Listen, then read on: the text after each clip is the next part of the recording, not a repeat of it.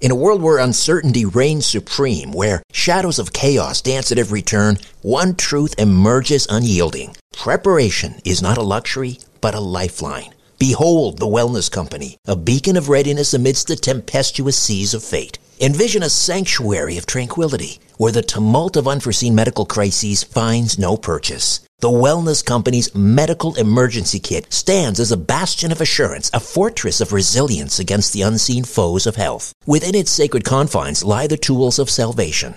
Ivermectin, to ward off the insidious whispers of disease. Emergency antibiotics, to quell the raging storms of infection. Antivirals, to vanquish the relentless tides of contagion, and more. The Wellness Company Medical Emergency Kit is not merely a collection of supplies, it is the embodiment of preparedness itself. Crafted by the hands of esteemed healers led by luminaries such as Dr. Peter McCullough, Dr. James Thorp, Dr. Harvey Risch, and Dr. Drew Pinsky, this kit stands as the pinnacle of safety, the zenith of prevention. These truth-seeking doctors have forged a testament to vigilance, a testament to the unwavering pursuit of well-being. Embrace the certainty that comes from being armed against adversity. Embrace the Wellness Company, for in its embrace lies the promise of resilience, the promise of a brighter tomorrow amidst the chaos of today. Don't wait for the next crisis to strike. Visit twc.health forward slash strange planet and use promo code strange planet for an exclusive 10% discount. Prepare today and rest easy tomorrow. Richard Syrett's Strange Planet. Following the truth wherever it leads. Exposing evil and corruption and the secret machinations of powerful elites. Revealing the high strangeness beneath the surface of our supposed reality. Coming to you from the Great White North and his studio beneath the stairs. Here's Richard. Good evening. We have a mystery story out of Washington. Five people have been arrested and charged with breaking into the headquarters of the Democratic National Committee in the middle of the night. The Democratic National Committee is located in the Watergate office building. The burglars forced a stairwell door, then taped its latch open. The door, now part of police evidence, was noticed by one of the guards employed by the Watergate complex. At first, the police found nothing. Then they spied five men crouching behind some desks. Neither the president, obviously, or anybody in the White House, or anybody in authority in any of the committees working for the reelection of the president have any responsibility for it. There you go. 50 years ago this week, the Watergate scandal began early in the morning of June 17, 1972, when several burglars were arrested in the office of the Democratic National Committee, located, of course, in the Watergate complex of buildings in Washington, D.C. And this was no ordinary robbery. The Prowlers were connected to President Richard Nixon's reelection campaign, and they had been caught wiretapping phones and stealing documents. The ensuing attempted cover up of the break in led to President Nixon's eventual resignation in August of 1974. Watergate, our great national nightmare, in the words of President Gerald Ford, was the most impactful scandal in American and perhaps world history. Watergate. And here, with a guided tour, is John O'Connor. John is an experienced trial lawyer practicing law in San Francisco. He's tried cases in state and federal court throughout the country, served as assistant U.S. attorney in Northern California, and of course, perhaps best noted for representing uh, Mark Felt, who uh, was, of course, Deep Throat.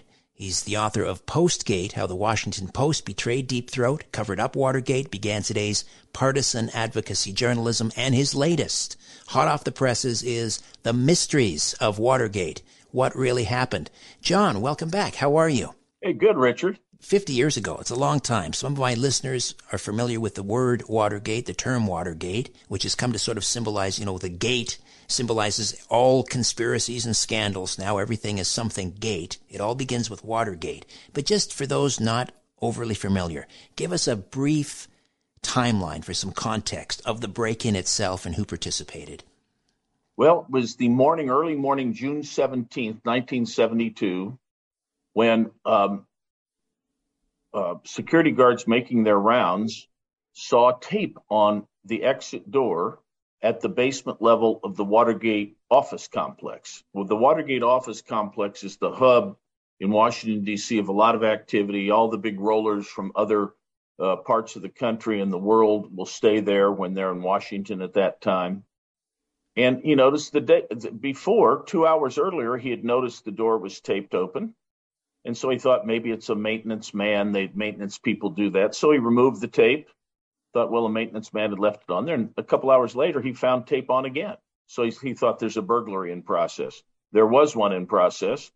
He called the police. Uh, he called the security guard. Eventually, the police. They went to the sixth floor. They went to the various floors, and by the time they got to the sixth floor, they found uh, burglars in the offices of the Democratic National Committee. Five of them, all of them, interestingly, somehow connected with the infamous Bay of Pigs invasion of Cuba under President John F. Kennedy trying to liberate the country from Castro, which was an abject failure. But nonetheless, they caught these five fellows in the burglary. Um, and what I would tell you is eventually the cover up of that crime ended up resulting in Richard Nixon's resignation from office right ahead of the posse. He was going to get impeached and removed with certainty. So he simply resigned. He resigned two years later on August 9th, 1974. And uh, it is the most impactful scandal in world history. And all of it for your audience really prompted by sensational journalism. Originally, this thing happened. It was very curious to all of us. And I was one of the, I was a young lawyer at the time. And everybody was curious about what had happened. But it did not seem to get great public attention for the first four or five months. And the things seemed to be dying away. They uh, indicted the government indicted the seven people involved, the five burglars and their two supervisors who were in a hotel room across the street. The uh, government got the eighth person, the wiretap monitor, to turn state's evidence and be a witness. So those those eight people were involved, and everyone thought the thing was over. Then all of a sudden, the Post started some very sensational stories, which tended to tie the burglary to a much broader campaign of spying and sabotage emanating from the White House. That got everybody's attention. Eventually, things broke loose. A couple of people had to turn evidence, uh, state's evidence. John Dean was a White House counsel most famous for testifying against Nixon. So, that, in a word, eventually, for your audience, 40 Nixon officials or supporters went to jail as a result of implications coming from the Watergate scandal. Not all of it dealing with the burglary, but other things that were discovered at the time, uh, because more and more as the covers were pulled back, other crimes were discovered. But it was a terrible scandal. It resulted in the removal of the president, and Gerald Ford became president. And probably because of the terrible uh, out out uh, the effects of the scandal, Ford probably lost the election narrowly to Jimmy Carter as Jimmy Carter pounced on Watergate. So this had profound implications for our country's political history. Probably uh, had effect on Vietnam. After Watergate, the Democrats pulled all of the deals that Nixon had made with the South Vietnamese, and that's when we had people grabbing onto helicopters and, and fleeing Vietnam. So it had profound effect on our foreign policy, profound effect on our domestic policies. And uh, thus, Gate, it was such a sensational scandal that impacted everything. We were all glued to our television sets. Uh, every day it was must see TV. Uh, I was in San Francisco and I started subscribing to the Post for a while because it was such an important paper. The Post was vaulted from really a second tier decent but not great local rag uh, that was sort of a gossipy Washington, D.C. only paper to a paper of uh, re- international renown, uh, great prestige. The paper won Pulitzers. The reporters, Woodward and Bernstein for the Post, uh, had a best selling book, a hit movie, wonderful movie, by the way. Um, and it, it goes down in our lore, and people are still talking about the gate of it. John O'Connor, the author of The Mysteries of Watergate, What Really Happened. So you mentioned, you know, the Bay of Pigs, and um, I think you mentioned the plumbers. Let's go back because the origin of the, what led to the break-in at the Watergate complex goes back uh, maybe even further, but certainly to 1971 with the the uh, the Pentagon Papers and the leak of the, the Pentagon Papers by this uh, Rand Corporation employee Daniel Ellsberg, who who leaks all the Pentagon secrets about the Vietnam War in 1971, and this, of course, enrages Nixon.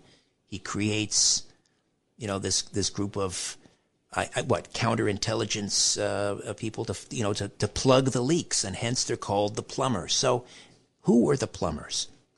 Well, first of all, the plumbers were the, it was their own nickname because they were there to. It was called the uh, might be the domestic intelligence unit, something like that. But uh, but basically, it's their own joke because they were plugging leaks. They called themselves the plumbers. The two plumbers that were first named were Boy Scouts.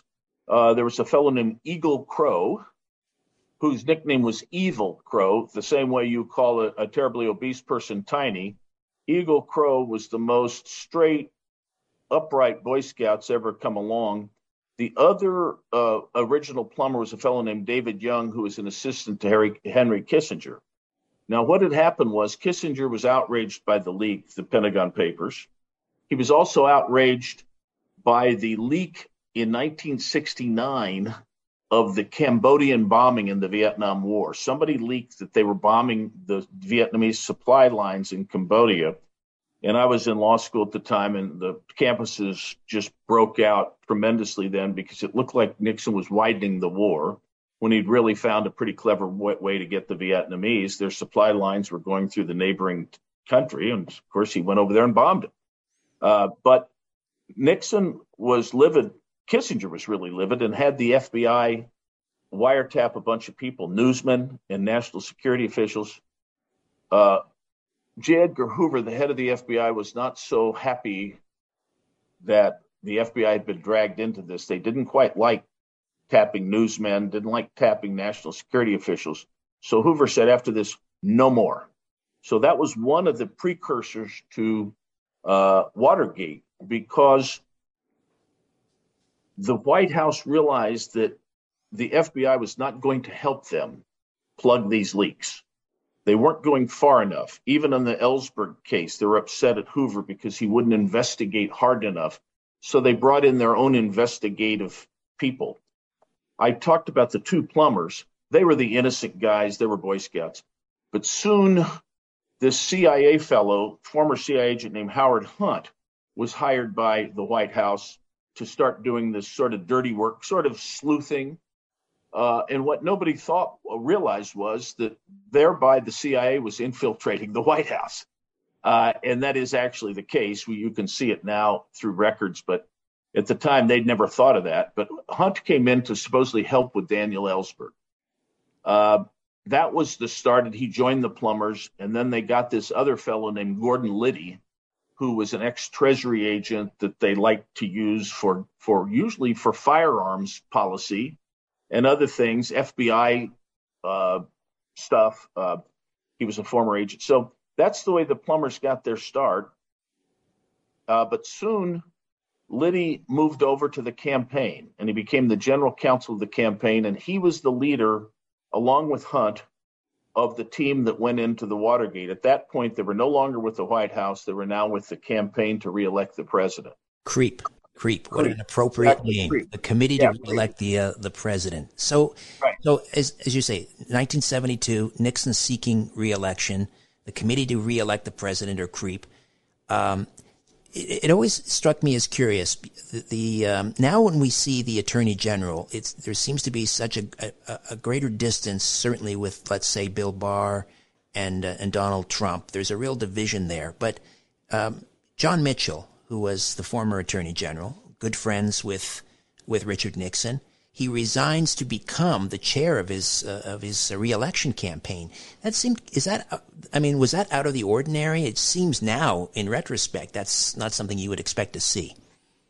Well, it was out of the ordinary, and and Mitchell didn't like it. Mitchell sort of fought it.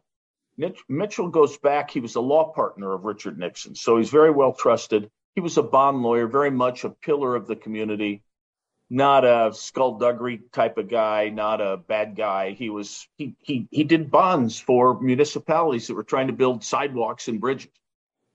So, but Nixon trusted him. He was his law partner, and uh, Nixon's two henchmen, they used to call them the German shepherds. There were two guys named H.R. Haldeman and John Ehrlichman, uh, who were the president's closest advisors. They didn't like John Mitchell for various reasons. They thought he was their rival because Nixon did trust Mitchell implicitly, and he was a very conservative, pipe smoking guy who really was not one to cater to any of those hijinks that later on came about.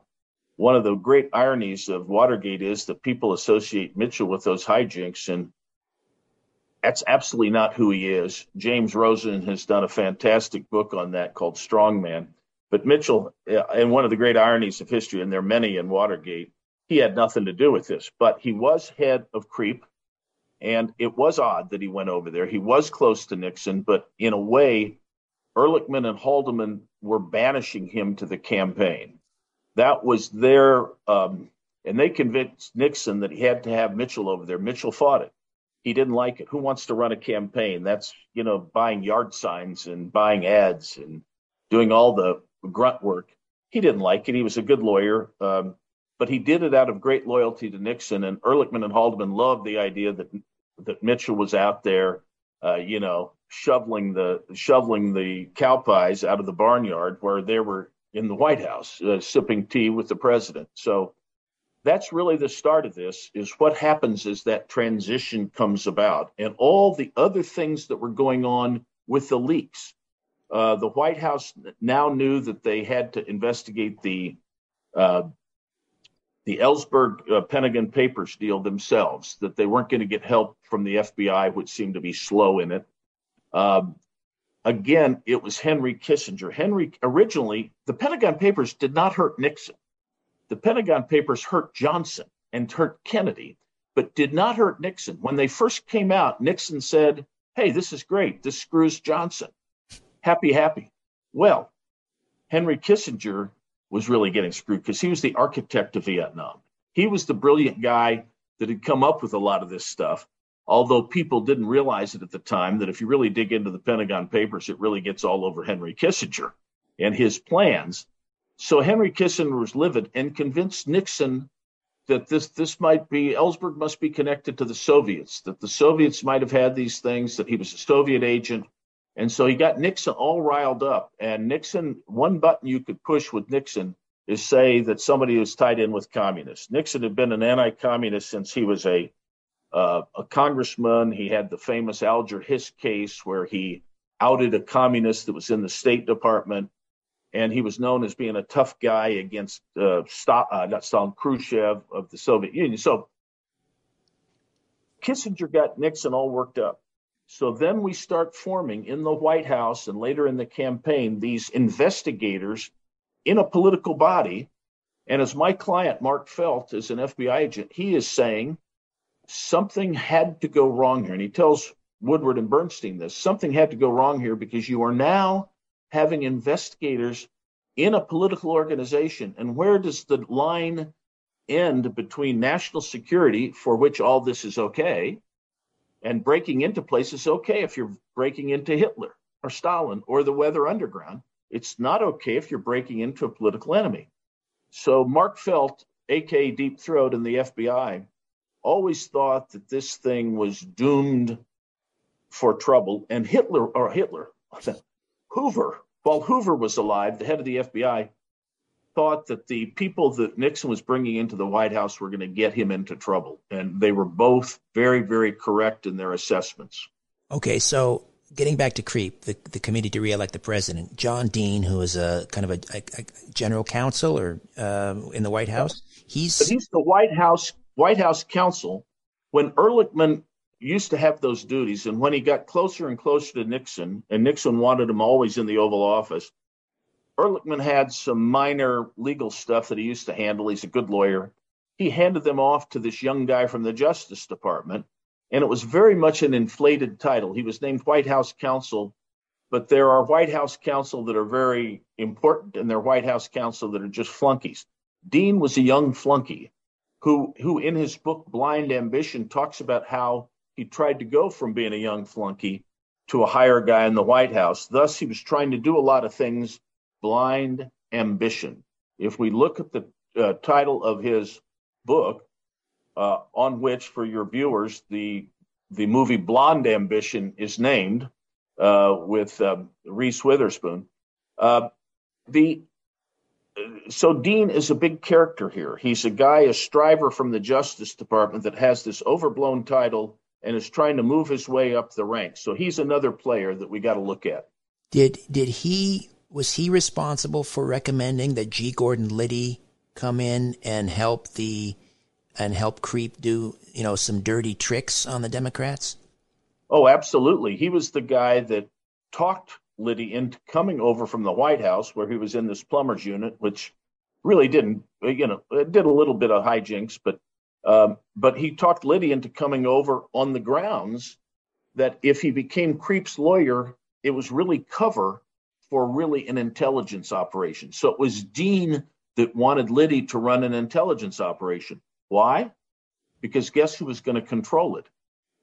From the White House, Dean was pulling the strings um, on what was going on in the campaign. Mitchell really didn't pay much attention to this security stuff, it was way below his pay grade. Dean, unbeknownst to most people, was really controlling Liddy and, and Liddy's uh, guy at the CRP, a guy named Jeb Magruder, who was a handsome, uh, do nothing guy who wouldn't brush his teeth unless somebody told him to. So he was a guy that Dean controlled. So Dean essentially controlled Magruder and Liddy over at the CRP, but nobody nobody knew that. All right, we're going to take a quick timeout. We'll come back. John O'Connor, the author of The Mysteries of Watergate What Really Happened as we commemorate the 50th anniversary of the Watergate break in right here. Don't go anywhere. Back with more in a moment.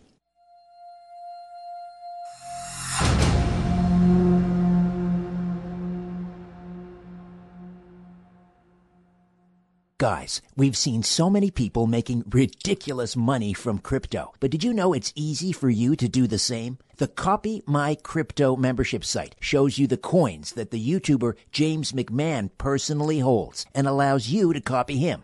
It's like having a big brother who knows what he's doing. You don't need to know a thing about crypto or how to invest, as you simply do what he does. So let me tell you more about James. He runs the Crypto with James YouTube channel, which despite heavy censorship has over 17,000 subscribers and 1 million views. Since March 2020, he's told his viewers to buy 26 crypto coins. Had you put in $100 into each one, it would now be worth over $53,000. Of the 26 coins, his top pick of the year, a coin called Fantom, is currently up over 440 times from when he said to buy. That one call alone has retired a number of people, including guys in their 20s and 30s. Remember, this is public knowledge. You can go to YouTube and verify this for yourself. So if you'd like to join the 1300 members who copy James, then stop what you're doing and head over to copymycrypto.com forward slash dollar. Copy mycrypto.com forward slash dollar. That's D O L L A R. You'll not only find proof of everything I've said, but listeners get full access for just one dollar. You can't find this offer anywhere else, but act fast because the offer ends soon. That's copymycrypto.com forward slash dollar. That's D O L L A R. Don't take this offer lightly. He's the real deal. Go visit the site now.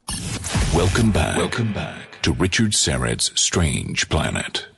There's been a break-in at Democratic headquarters, and they were bugging the place. Woodward, Bernstein, you're both on the story now. No. Redford. I'm Bob Woodward of the Washington Post. Mr. Markham, are you here in connection with the Watergate burglary? I'm not here. Hoffman. Hi, uh, this is Carl Bernstein of the Washington Post, and I was just wondering if you can remember All the President's Men. The story of the two young reporters who cracked the Watergate conspiracy. White House. Howard Hunt, please. He might be in Mr. Colson's office. Who's Charles Colson? Did you know uh, Howard Hunt? Well, the White House said he was doing some investigative work. What do you say? They stumbled into leads. Certainly it comes as no surprise to you that Howard was with the CIA. No, no surprise at all. They tripped over clues. We'd like to see all the material requested by the White House. All White House transactions are confidential. This whole thing is a cover-up. It's right on our nose. And piece by piece, they solve the greatest detective story in American history. There is no way the White House can control the investigation. I, I don't want to say anymore, okay? Have you been threatened if you tell the truth? Is there a cover-up? Don't you understand what you're on to? Mitchell knew? Of course, Mitchell knew. Woodward? Bernstein! Get in here! At times, it looked as if it might cost them their jobs. You guys are about to write a story that says the former Attorney General, the highest ranking law enforcement officer in this country, is a crook. Their reputations, Why is the Post trying to do it? I don't know. perhaps even their lives.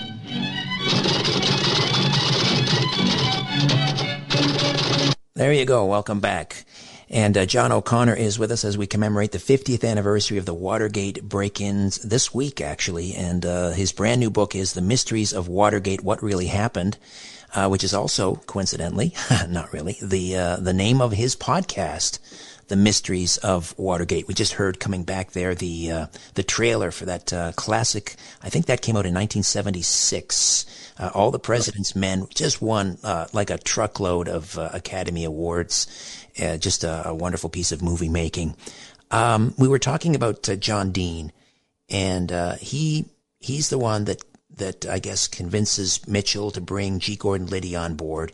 And I don't know if this is true or apocryphal, but G. Gordon Liddy makes this presentation. I don't know. He's got like a whiteboard and he's running down his uh, this Operation Gemstone, all these dirty tricks that he wants to employ. You know, we'll get a big boat full of beautiful hookers and we'll invite the Democrats on and we'll get pictures of them in compromising positions. And I think, you know, according to the story, Mitchell was just like, "Wow, who is this? You know, guy? This guy's crazy. I don't want to see him again." Uh, is, is that true? Did he did he propose all these dirty tricks? Yeah, well, first of all, it was Dean who, as we talked about earlier, had lured Liddy over to the CRP. All Mitchell wanted was a lawyer to handle. There was a new disclosure law in which you now had to start disclosing who who contributed to the campaign, and there were different timing issues on it, and you needed a lawyer. So that's all Mitchell wanted was he wanted a lawyer to handle the grunt work. Uh, Dean said, "Oh, this is a cover to you, uh, Gordon you're going to act like you're the lawyer, but you're really going to do this intelligence operation. We need a really ramped up intelligence, and you'll have a budget of half a million for openers, half a million dollars, which in those days was huge. And so Liddy thought he was going to be a big intelligence guy. He had been an FBI agent in the past, uh, was influenced by Howard Hunt when he was over at the White House into cloak and dagger things. He thought he really wanted to do anything in the world. Liddy was a little bit crazed he had very much of a uh, militaristic Teutonic love of all things German, and he he was crazed and even named a lot of his operations after Hitler's operations. You can't make this up. But he came up. The first meeting was, I think, uh, January 27th.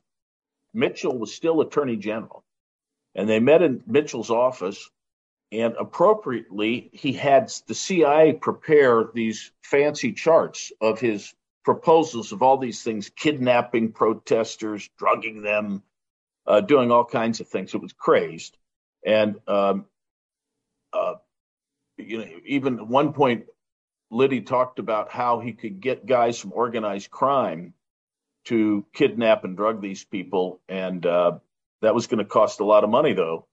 And Mitchell puffed on his pipe. He was a very dry, stone faced guy. And he said, Well, uh, Gordon, let's not contribute any more to organized crime than we need to. Thank you very much. You know, Gordon, by the way, will you burn these charts? And that was the end of it. Mitchell thought he'd done done with that. A week later, they had another meeting. So Dean is telling Liddy, "Oh, don't worry. You just it just costs too much. It costs too much pare the thing down and come back next week. So he did that. He pared it down. This time he didn't have his CIA charts, he just had a sheaf of paper. But once again, the proposals were outrageous.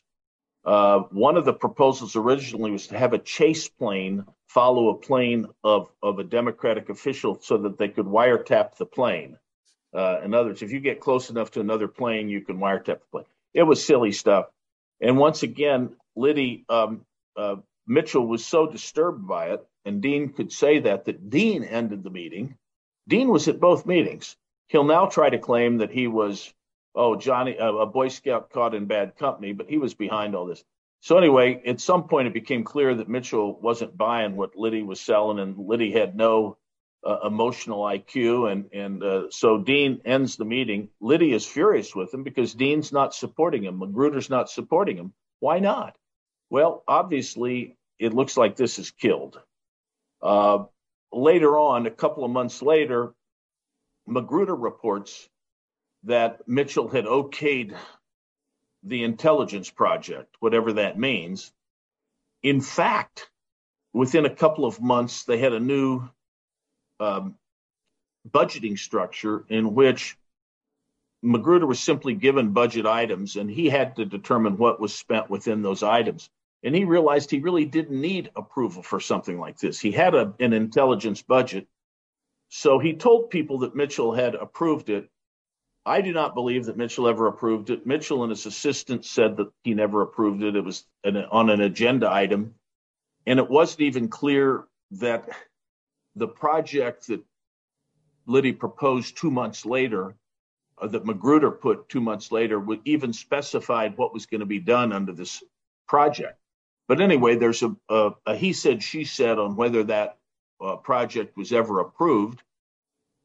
And um, Magruder later claimed that Mitchell had authorized, had told him to go into the Watergate, that he had specifically told him that. I will tell you this I don't believe it.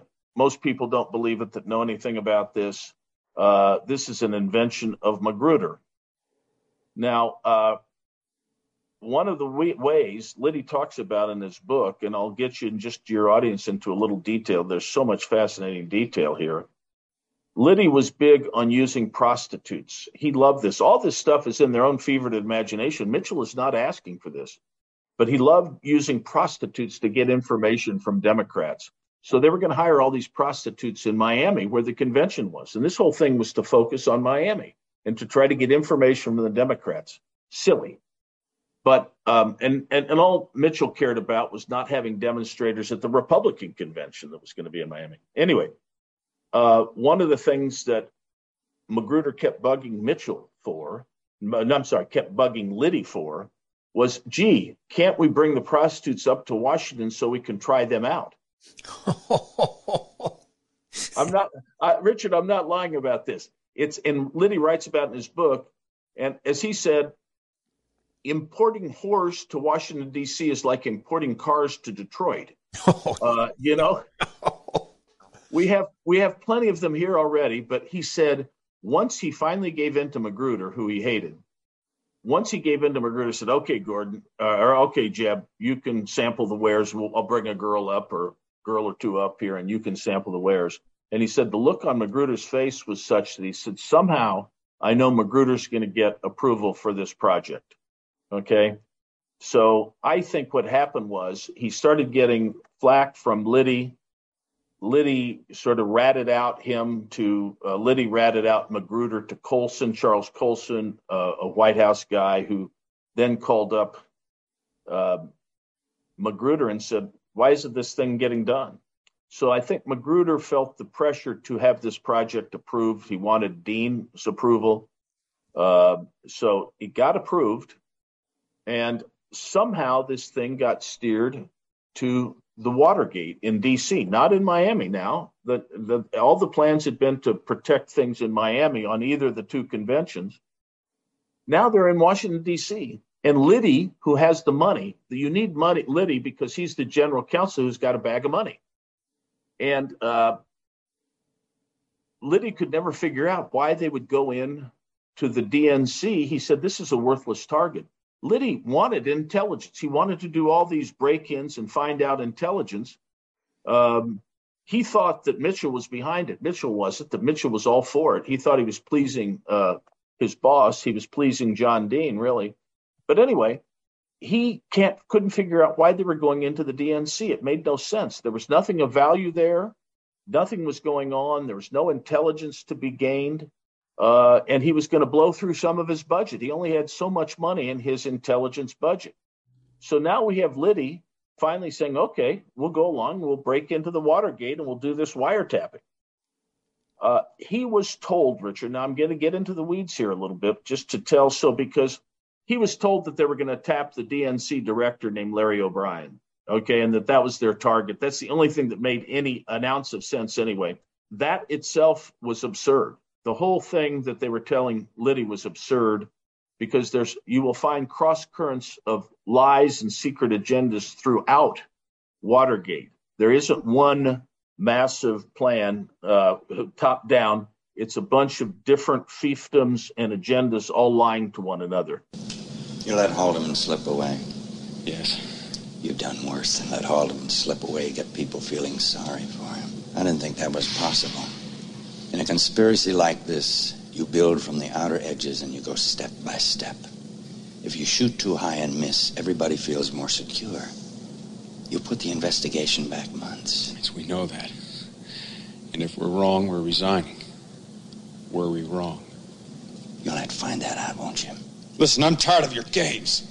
I don't want hints. I need to know what you know. It was a Haldeman operation. The whole business was run by Haldeman, the money, everything.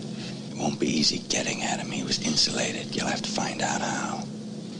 There you go, another clip from All the President's Men. Robert Redford as uh, Washington Post journalist Bob Woodward, Dustin Hoffman as Washington Post reporter Carl Bernstein, and uh, the great late Hal Holbrook playing Deep Throat, feeding these Washington Post uh, reporters all this information regarding Watergate and the ensuing cover up. So uh, we're, we're, talking about um, sort of the lead up to the break in. There was actually a, a, break in, was it May 28th, I think, uh, of 1972? Right, right. That weekend, around May 28th to May 30th, they had an abortive original attempt, I think, on May 28th. You're correct on that, Richard. I might not have been to the 29th or 30th that they actually made it in and installed some wiretaps. Now, interestingly, here's where things get good for your audience. Everyone has thought, and Liddy himself was told, that the break in target was the phone or room and or room of Larry O'Brien, the director of the DNC. Now that's somewhat logical if this is going to be a campaign intelligence operation the only guy in the DNC that might know anything is Larry O'Brien because he's a he's a muckety muck. He talks to a lot of people. The DNC had no real campaign authority at the time, but one can say, okay, maybe they're listening to O'Brien because O'Brien had so much inside knowledge of things. Uh, it's been speculated, for instance, that O'Brien knew the inside track to a billionaire Howard uh, Hughes, who had funneled cash to Nixon uh, got discovered and, and probably helped Kennedy beat him in 1960. That Hughes was probably funneling money to Nixon again. Maybe that's what they're looking for, and so forth. What does he know, and so forth. But as it turns out, Richard, Larry O'Brien wasn't in town. He hadn't been in town for weeks. He wasn't going to be in town for weeks. He was going to be traveling around the country, going to conventions, and so they told Liddy that they're going to put in this super sophisticated $30,000 room bug that was undetectable, and they're going to put it in O'Brien's office. Liddy gives that his 30,000 bucks to one of the CIA guys, James McCord, that was now infiltrating the campaign. And he thinks he's getting a bug in Larry O'Brien's office. He can't figure out why they're doing it. He doesn't think this is a good idea. Why are we blowing our budget like this? But okay, I'll do it. Now, as it turns out, the burglars for those two weeks before the arrests were not listening to Larry O'Brien. They were listening on the phone of a minor official that wasn't even with the DNC. He was with an affiliated Democratic group called the Association of Democratic Chairmen, where he was dealing with the Democratic chairman of Montana, of Idaho, whoever. And he had a large suite of offices he was essentially an entertainment guy. People would come in They'd use his suite of offices. He was often on travel. His secretary would take care of him. They'd use the offices and the phones. And that's who they were listening to was the phone of the guy that was traveling around. So there's no in, in useful intel there if you're trying to, you know, uh, defeat the uh, the Democrats in the upcoming campaign. You're not getting anything useful. Nothing. He, there was no chance that you were going to get anything useful. And the guy's name was Spencer Oliver Jr. He was a minor official, like I say, globe trotted around. Uh, so, what was it they were getting at? And it turns out they did not wiretap Larry O'Brien, even though McCord told them that they had wiretapped O'Brien, but gosh, the bug didn't work. The 30,000 bug that I spent so much money on, gosh, it was shielded by concrete and steel. The signal must not be getting through. I'm sorry about that, Gordon. Gosh, what happened? But meanwhile, they're listening to this minor official and they have a monitor that's listening all day. Now, here's what the Post knows, uh, but the Democrat Republicans don't find out. The monitor, after the arrest, the monitor comes to the Republicans and says, please give me a lawyer. I want a lawyer. The Republicans said, oh no, oh no, you don't. We don't we don't know that you're with us. We want to disclaim any responsibility for us. Go get your own lawyer. Now, why do I say this, Richard? This is one of the dumbest mistakes a lawyer could ever confront. You okay. have some. John, yeah. pardon the interruption. There we're going to be a cliffhanger here. We're going to find out exactly what happened. John O'Connor, the author of The Mysteries of Watergate, What Really Happened. Also, check out the podcast, The Mysteries of Watergate. You can get that at, uh, you can listen and subscribe at postgatebook.com. A new Richard Syrett's Strange Planet drops every Monday, Wednesday, and Friday. Subscribe at strangeplanetpodcast.com.